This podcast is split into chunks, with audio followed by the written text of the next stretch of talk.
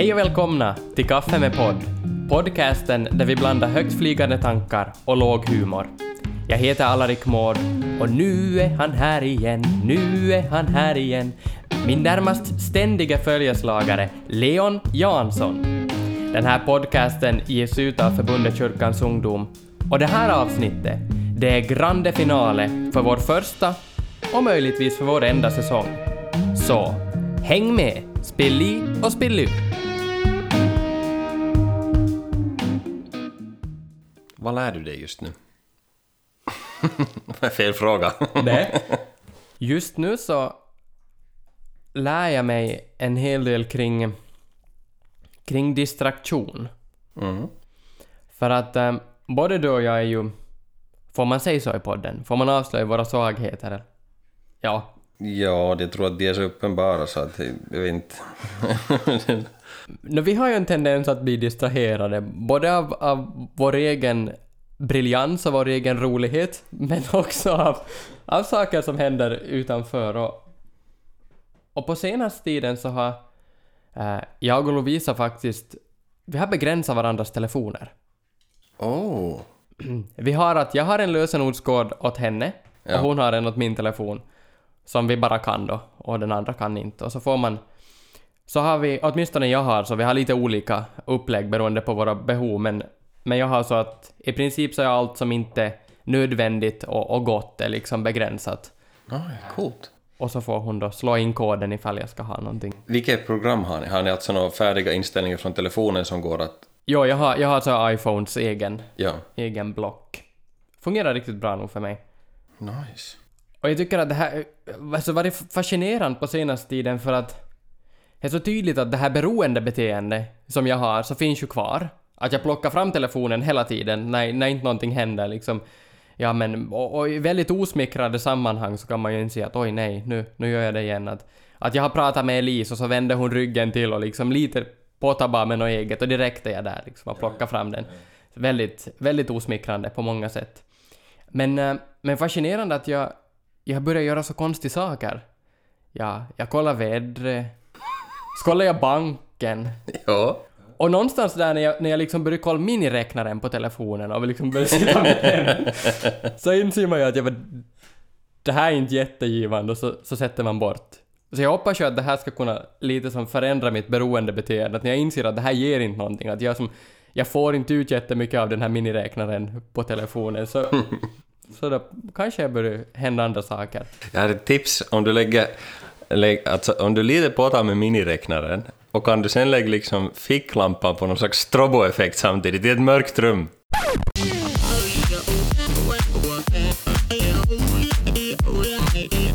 Då har du program för dig. Man blir nog jättekreativ. Man hittar nog sätt att ändå göra saker på. Men oftast är det ju... Det blir ju som lite mer vettiga saker att plötsligt börjar jag svara på mejl och grejer mitt i allt för att jag kan inte bara slösurf på Facebook och Insta och YouTube och vad jag nu gör annars. Mm? Hur tar Lovisa det då? Eller vad är hennes reaktion så här långt? Jag tycker nog att det går ganska bra att nu, jag vet inte om jag får säga det här, men nu slår jag ju in koden stundom. Men hon har lite annan funktion för hon har på sin telefon att hon kan få 15 minuter till om jag slår in koden. Så då kan hon ju... Ja. Så, men jag har inte så, utan min är liksom blockad helt och hållet. Men jag tycker nog att det går bra. Hon är nog duktig. Ja. Ja, ni räknar på något vis med också. Det här är olika divisioner ni spelar i. Lite nog. På något vis som jag får gissa ifrån. Men...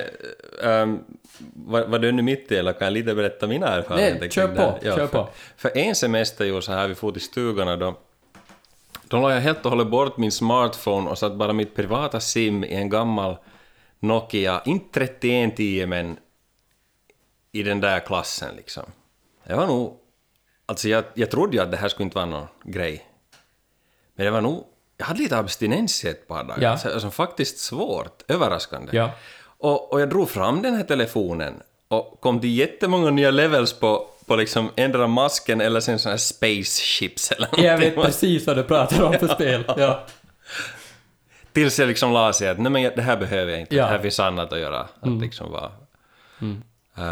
Och sen vad jag nu har så är nog, jag har ingen som helst tilltro till min egen självreglering eller distans, utan jag måste också blocka för att liksom kunna göra det jag vill och hindra det jag inte vill. Så nu har jag en egen app-block-app som då känner till oftast, men funkar inte alltid. När jag på GPSen är hemma, då slår det av att vissa funkar och vissa funkar inte. Men jag kan också gå in på appen och ge mig själva mera tid eller ändra det här. Så att om jag då har haft Insta ganska länge, har det funkat att jag har 20 minuter per dag. Men att det har hänt sig nog att jag har varit 50 minuter för att jag... 5 minuter till. Men du har ju nog någon slags självregleringsfunktion, alltså i dig själv, om du klarar av att hålla, fast du vet att du kan gå och ändra, för jag kan ju inte. Nej, för det här börjar lite som sporrar nu, så jag vet inte, kanske borde uppdatera det här. Ni har en bättre taktik, tror jag. Ja. Ja. Och det är ju någonting förödmjukande också att gå till sin fru och säga att kan du sätta in den här koden, Lovisa? Jag ska bara göra något jätteviktigt. Ja. Det var nog intressant. Ja. Men vad har du funderat på och reflekterat på senaste tiden? Jag har bland annat börjat läsa en bok som jag verkligen inte trodde att jag skulle börja läsa. Jag tycker på kvällar om att läsa biografier eller romaner. Det här är Barack Obamas Min far hade en dröm. Och den har ju varit faktiskt intressant. Han kan nog tala, han det. Obama. Mm. Och sen text-tv, för att det här kom ju upp här i podden. Och sen... Alltså du ser på riktigt på text-tv? Nej, men det här fenomenet text-tv... Du tänker på text-tv ofta? Ja. Ja, för du återkommer förvånansvärt ofta till text-tv som fenomen. Ja. Mm. Nej, men eftersom Jakob sa att vi skulle kunna föreslå att man kan ta kontakt med oss på text-tv, så började jag utreda den här möjligheten. Och så kom jag över en kandidatuppsats som kvinnor som text-tv-användare som är helt seriös gjord. Och jag har tyvärr inte hunnit läsa den ännu, men jag kan faktiskt tänka mig att jag skulle läsa den här.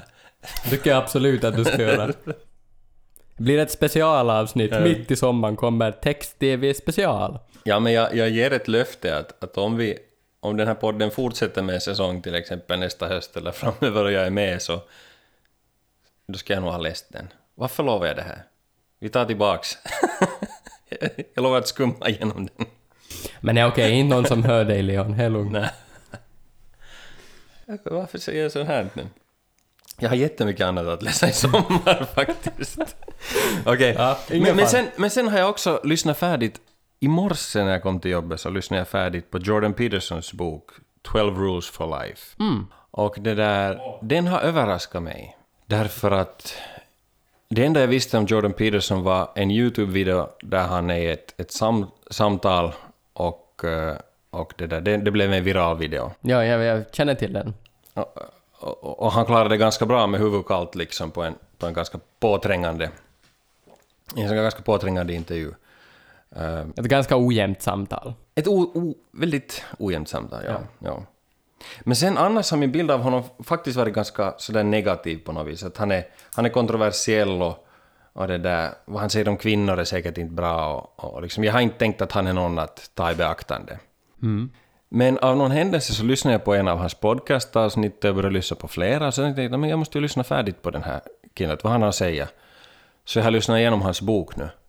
Och jag är ödmjukad och det där... Faktiskt många saker jag kunde lära mig.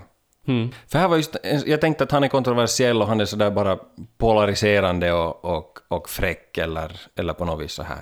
Men här är nog en man som har läst väldigt mycket och tänkt väldigt mycket och har att säga olika vettiga saker om många saker i livet. Så att här var väl en sån här för- och emotsituation med honom.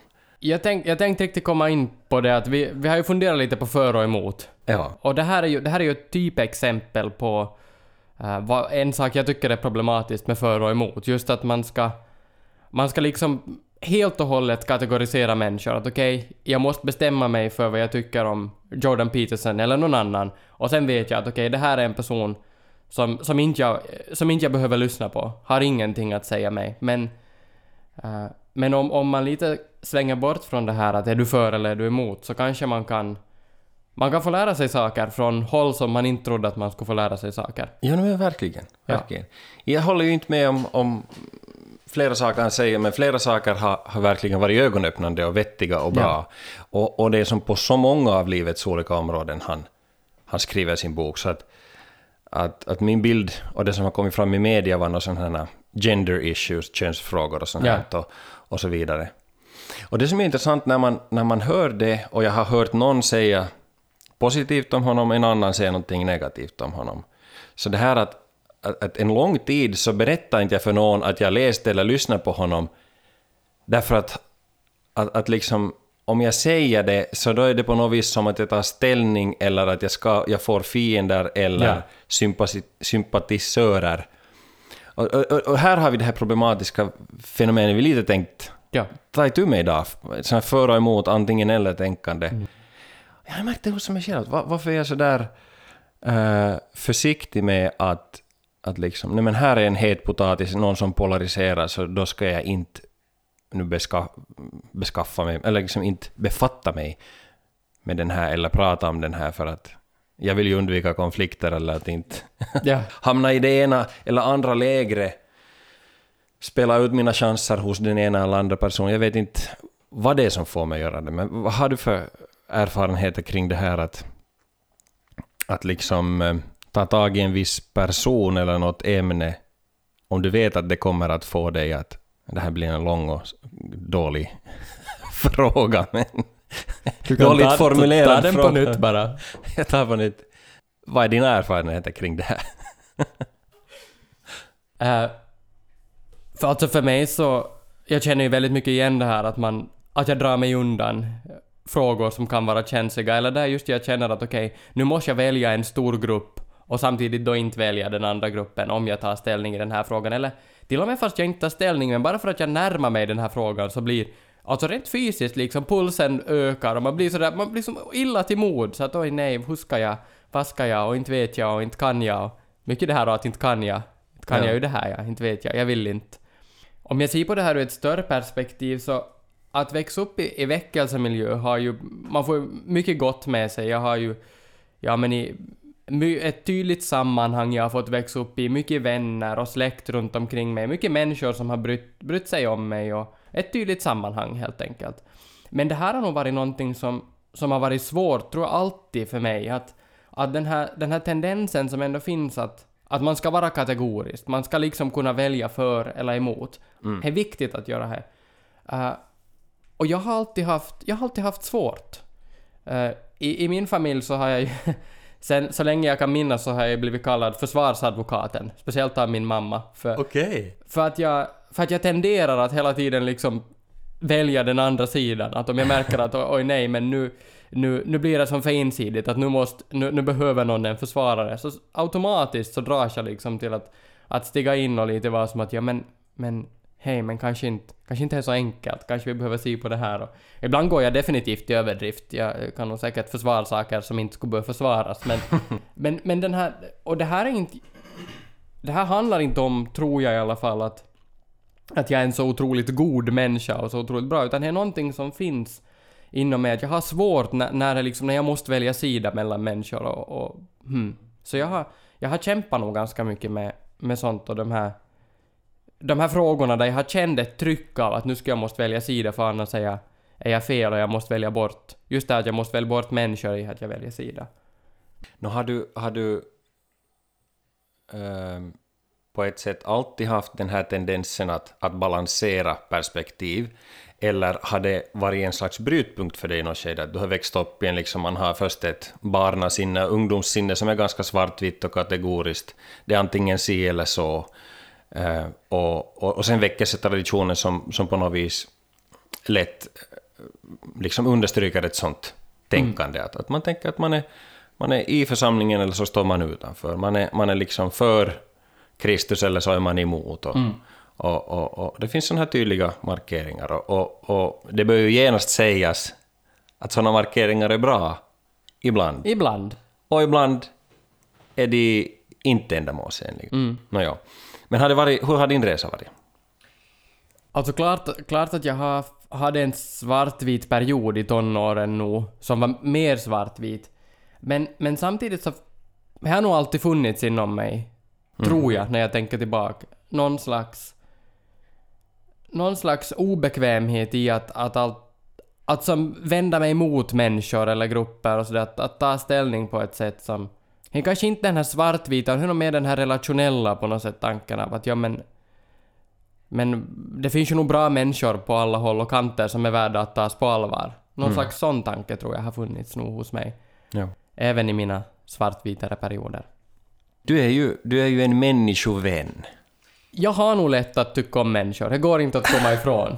För nu har du också jobbat med vår tidning Kummin, som ju under en period faktiskt hade namnet Kyrkans ungdom, Människovännen. Ja. Och jag tror att skulle du heta över arbetet skulle du återgå till det här namnet. Jag tänkte riktigt säga att jag har ju faktiskt fått vara chefsredaktör 1 nummer, och jag har ju nog tagit upp det här på mötet att hej, vad vi skulle lämna det här med kryddor och gå tillbaka till att vara en riktig människovän. Absolut. Men du har ju faktiskt både funderat och pratat kring för och emot på sistone, visst? Ja. Vad har du kommit fram till? Jag hade en undervisning på Crosspoint Live på YouTube 16/5. Och där hade jag tema Den tredje vägen, och jag pratade en del kring att tänka i termer av antingen eller sen att tänka en tredje väg för de här två polarna som man ställer mot varandra. Ibland finns det flera alternativ, och ibland så kan det vara att vi lever i någon slags spänning mellan både och. Så ja, jag hade en kort undervisning om det. Jag funderade lite på de sakerna. Det hör till saken att för mig så hade jag en sån här brytpunkt i mitt tänkande. Lite på 20 år. Jag hörde på en konferens, GLS-konferens. Någon som pratade om det här. Och rita på tavlan, liksom, att man kan tänka antingen eller. Och alltid är det inte så, utan han liksom lite öppna upp det här. Och det var en stor befrielse för mig. Jag funderade på den tiden på att nu vill jag följa Jesus helhjärtat. Och jag visste inte vilken riktning jag skulle ta. Jag såg entusiastiska evangelister, och så såg jag sådana som fördjupar sig i bön, och någon i andliga nådegåvor, och någon tog liksom upp en kamp för rättvisan, för de utstötta. Och liksom min frågeställning när jag såg på världen i ett perspektiv att det finns antingen eller, det finns en rätt väg här att gå, den bästa vägen, och den vill jag hitta. Och plötsligt så insåg jag då, liksom en befriande insikt att det här behöver inte vara mot varandra. Det här är alla bra områden. Jesus sysslar med alla de där områdena. Fungerar i andliga nådegåvor. Han drar sig ibland undan, ibland tjänar han massorna, ibland så förkunnar han ordet, ibland är han tyst och ritar i sanden. Att det finns liksom alla sidor hos honom, och det där, ja, en befriande insikt helt enkelt. Att inte behöva tänka så kategoriskt. För det är bra och ändamålsenligt i vissa sammanhang att någon gång tar ställning, att någon gång fattar beslut som utesluter andra alternativ. Men att se på hela livet sådär, så blir liksom sätter käppar i hjulen. Om det alltid är ett för eller emot. Alltid antingen eller. Livet funkar inte så. Det är för begränsat. Ja. Så sådana saker. Och det som jag såg i undervisningen, som jag tänkte på, var det att de som vill fälla Jesus, som kommer med olika frågor för att enligt evangeliernas ord snärja honom. Ja. Så ställer ofta antingen eller frågor. Det är rätt att betala skatt till kejsaren eller inte? Får man hela på sabbaten eller inte? Här är en kvinna som har syndat, ska vi stena henne eller inte? Och vi förde ju också en liten diskussion innan min undervisning här. Jag ville bolla tankar med er, och du sa det att, för att citera Alarik Mård, att Jesus vägrar att låta sig kategoriseras i de här facken. Att han liksom kan på något vis släng bollen tillbaka, att vad det egentligen är fråga om, på något vis peka på det väsentliga, eller helt enkelt spela sig ur ett spel där man ställs i ett hörn att du måste välja nu, si eller så, när livet inte ser ut så. Det kan finnas flera alternativ. Har du hört det här om vad man kallar två tortillabröd som är osams? Nej. De fajitas.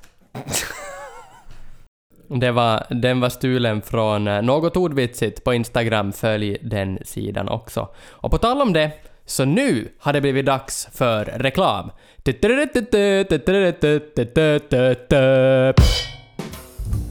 KU har nu också Mobile Pay. Mobile Pay. Kuin keteinen, mutta tetepäivä.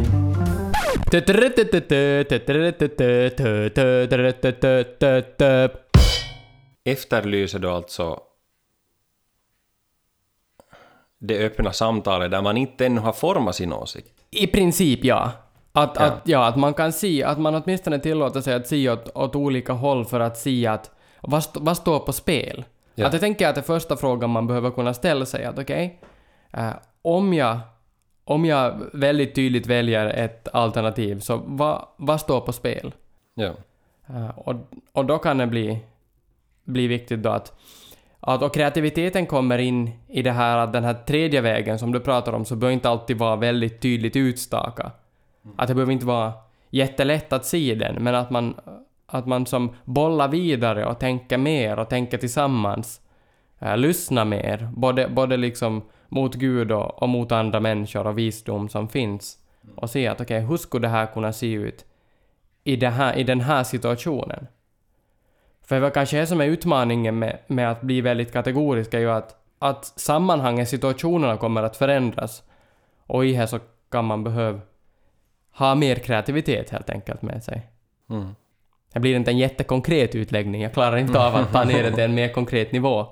Men det här är ju faktiskt en podd för högt flygande tankar. Men okej, om jag försöker lite få konkretare grepp om det vi samtalar om. Så för det första har vi ett typiskt antingen eller tänkande som finns i tonåren, och det finns också i väckelserörelsernas tradition. Och det finns bra saker med det. Därför att liksom man ser, alltså i KU:s tradition har man betonat personlig avgörelse, liksom en fatta ett beslut att följa Jesus och liksom lämna ditt liv i hans händer. Och det tycker jag ju att det är jättebra. Yeah. Och det ser vi att kan förvandla liv, att man tar en egen ställning för det här, och då väljer jag också bort många andra vägar. Men sen ser vi också här nu att antingen eller kan bli ett för strikt perspektiv att se på livet. Allting går inte att säga för emot. Det blir problematiskt. Om vi öppnar upp det då till att se att det finns fler alternativ ibland, eller att man kan tänka mera i termer av både och. Så liksom du säger att det öppnar för kreativitet, och så säger du att vi det där, man måste fundera vad som står på spel. Och tänker du då just i relationella termer, alltså att tar jag nu ställning för min egen församling, och tycker vi då att det är antingen eller, då måste jag tala mot andra, så sätter jag alla de relationerna på spel. Är det du menar med vad som står på spel? Ja, alltså ja. Ganska långt nog. För mig blir det ju relationellt, för att jag fungerar så tydligt relationellt. Så att Men jag tycker att Jesus gör ju det här väldigt tydligt också i den här, när de kommer fram med den här äktenskapsbryterskan. För att det är ju väldigt tydligt att de som kommer fram, de har ju bara fokus på Jesus. De vill ju veta, kommer han att göra rätt eller kommer han att göra fel? Eller på vilket sätt kommer han att göra fel snarare? För att de tänker att han förlorar vad han än väljer. Men han tappar ju aldrig liksom kvinnans perspektiv. Nej. Att hej, här har vi en kvinna som ni har dragit hit, och det är hon som tar stenarna. Liksom, det bryr ju inte sig. Det verkar ju vara så att det är helt ovidkommande för dem vad som händer med henne. Men så är det aldrig för Jesus. Och jag tänker att det här är kanske det jag menar med att på något sätt stanna upp och ta sig tid att fundera på vad står på spel, och hur ska vi då hantera så att det blir så gott som möjligt. Och samtidigt, jag är ju ett fan av begränsade är vi allihopa som människor. Så att man kan inte kanske heller låsa sig att vi måste ha den perfekta, för vi som människor måste liksom hitta perfekta för att kunna göra någonting. För då kommer vi ju att hamna i passivitet. Och passivitet är ju också ett val. Så att... När jag var ny teologistuderande, så då tänkte jag de här banorna av å ena sidan hålla fast vid Bibelns ord och säga som det är, hålla fast vid sanningen. Å andra sidan att liksom vara medmänsklig och barmhärtig och förstående och kärleksfull och det här. Och jag tyckte att det där var motpoler då. Mm. För jag tyckte att om jag bara säger så som jag tycker att jag förstår tron och Bibeln, så kommer det att såra människor. Och så jag försökte överbrygga den där klyftan på något vis, men att tala sanning om Guds ord är egentligen då att älska min nästa. Men på något vis idag så tänker jag att det kanske inte heller håller så. Jag vet inte om vi går in i ett för djupt snår här nu, men hade du några tankar på den? Hur jag tänkte då?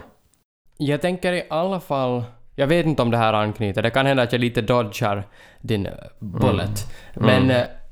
Men det här, ett citat, jag är ju ett fan av one-liners, och ett citat som nog har utmanat mig lite, så är det som Rowan Williams skriver i en av sina böcker, att den första frågan vi behöver ställa oss när vi möter en annan kristen, så är att vad ger Kristus mig genom den här människan? Och jag tänker att kan vi lite hålla det här i perspektiv, och jag skulle till och med vilja vara så radikal, så jag tänker att det här är också en fråga man kan ställa sig trots att människan nu inte skulle vara kristen. För jag tänker att Kristus kan verka på många ställen. Men om vi lite skulle våga ställa den här frågan, start från den punkten, vad ger Kristus mig genom den här människan? Så då kommer vi med en ödmjuk approach. En approach av att jag har inte allting på klart, jag är inte helt färdig, jag har inte förstått allt, jag är begränsad igen. Och där föds en ödmjukhet. Att jag kan ha någonting att lära av dig. Och det betyder inte att mina perspektiv inte kan vara värdefulla och viktiga att lyfta fram. Men det betyder att det blir inte en fullständig obalans i att jag har en valt. Jag tänker inte lyssna. Finns ingenting att lyssna på. Ja. Och det är just det där som jag tycker att det är problematiska. Att antingen eller i förlängningen, liksom i mognaden i Kristuslikheten, så behöver det här liksom nyanseras åtminstone. Och i förlängningen, om vi håller kvar vid ett antingen eller tänkande, leder det just till detta. Att när vi möter en annan människa och ser vi någonting som den här personen liksom lever på ett fel sätt som vi tycker är fel, eller tänker, så att säga, inom citat, lär fel. Ja. Fel lära. Så då finns det en tanke att men den här har då fel. Och då på något vis behöver inte jag ha något med den här människan att göra. Precis. Eller jag ska hålla mig undan så att jag inte liksom...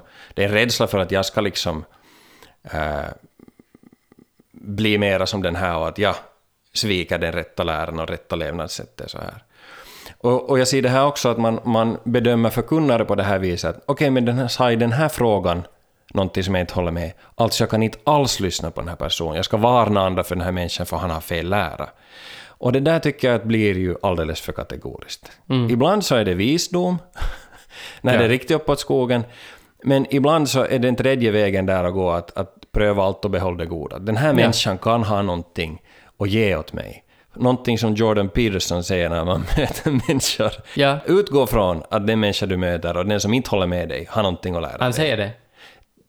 En av hans regler är typ i den stilen. Och det tycker jag är livsvisdom och ödmjukhet inför livet. Jag också. Absolut. Ja, det tycker jag.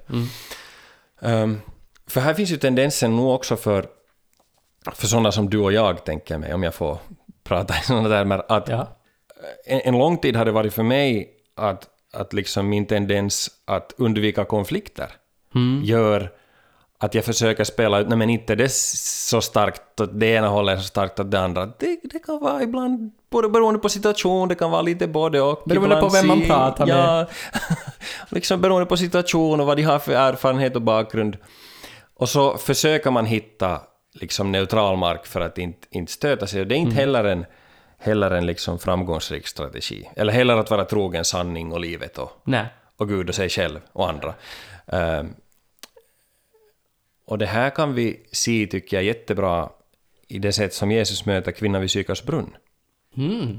Där har vi en man en judisk man som går till vägen genom Samarien. De var ju avfällingar, hade fel tro, som han hade något med dem att göra. Han pratade med en kvinna mitt på dagen, det gjorde man inte.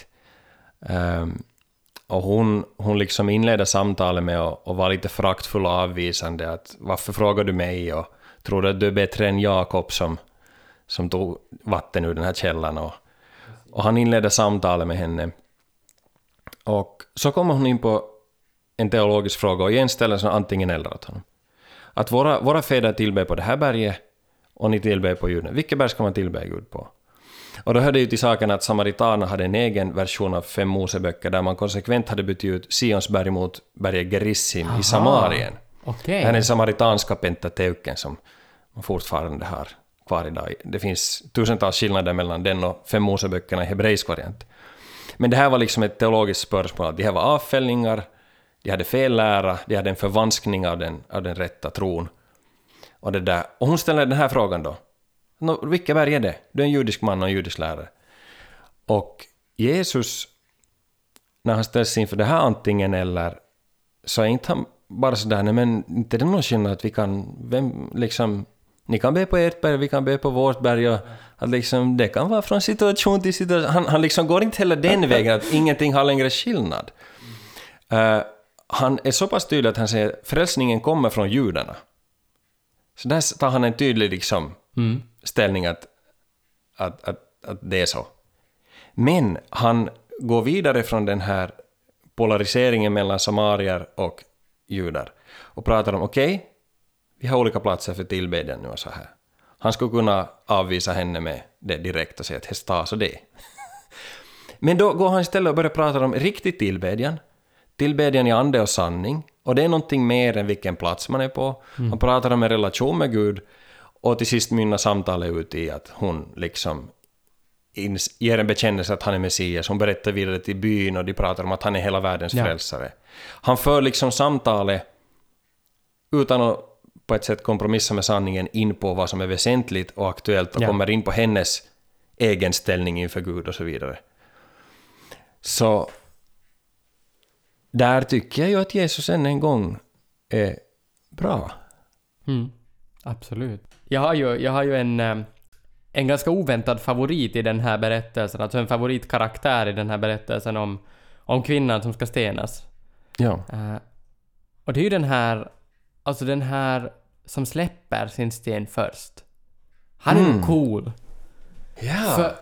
För jag tänker att där finns ju någonting som jag kämpar med. Någon slags stolthet. I allt det här att jag har sagt att jag har lätt att ta människors försvar, lätt att se olika perspektiv. Men när jag väl har på något sätt gått över en gräns liksom, och börjat inse att okej, nu har jag gjort fel val, nu är jag på väg att göra fel saker, eller jag har kanske redan till och med gjort fel saker. Att där, när man inser det, vara den som släpper stenen. För det måste ju ha funnits en jätte på något sätt en dragning ändå i att nej men vad vi stenar honom liksom. Kast på honom. Man tänker liksom, det skulle ju vara en väldigt mänsklig grej att nej men nu kommer någon och provocerar oss och börjar liksom förstör vår plan och igen på något sätt tror att han är smartare än vad vi är. Så här, kast på honom då. Men att det är ju någon där som fattar det här beslutet att nej att jag är inte bättre liksom, jag måste släppa stenen och få härifrån. Och den ödmjukheten, den imponerar på mig. Den ska jag vilja ha mer av. För jag tror att det handlar sist och slutligen mycket om ödmjukhet snarare än om att vara en viss typs person eller att någonting annat. Så handlar det om att vara beredd att backa när man ska backa, att vara beredd att tänka om när man ska tänka om. Och det kan vara svårt. Jag tycker att det där är en bit som jag ser att folk har olika lätt eller svårt med eller helt enkelt välja annorlunda strategier än att släppa stenen. Att nog ändå motivera varför jag ändå jag slänger inte, men jag tänker nog hålla i den här stenen. Eller liksom, varför jag skulle kunna slänga vill jag nog berätta. Eller? Ja. Men jag har aldrig tänkt sådär tydligt på att vi har en som där. Det måste väl säkert nämnas i texten. Det som står ju att de går därifrån från den äldsta till den yngste, tror jag. Ja. Så jag tänker att det är någon som har levt tillräckligt länge för att inse att nej men nu. Ja, det gick därifrån en efter en. Det äldste först. Och han blev ensam kvar med kvinnan framför sig. Det här var över förväntan och roligare än jag till och med tänkt mig att göra podd med dig. Tack ska du ha. Tack själv, Leon. Det var jätteroligt. Det var kul. Och jag hoppas att det här får vara en sån här öppen inbjudan till mera ärliga kaffebordssamtal om livet. Att vi vågar ge rum för varandra, att vi inte ännu har tänkt färdigt, vi inte ännu har format åsikt, men vi lite kan vädra våra tankar. Vi är också ännu på väg. Vi har inte ännu fått rätt om allt och vi behöver inte heller få det, men vi kan dela liv och dela tankar och liksom, och det här får, ja, vi vill inbjuda er till flera sådana här funderingar och samtal. Om ni vill ha mer podd, så ta kontakt med oss. Vi lovar ingenting. Leon har ju lovat att han ska läsa en avhandling om text-tv. Så vill ni ha avhandlingar om text-tv, så ta kontakt, hör av er. Så kanske någon gång, i någon framtid, någonstans, så kan det bli mer.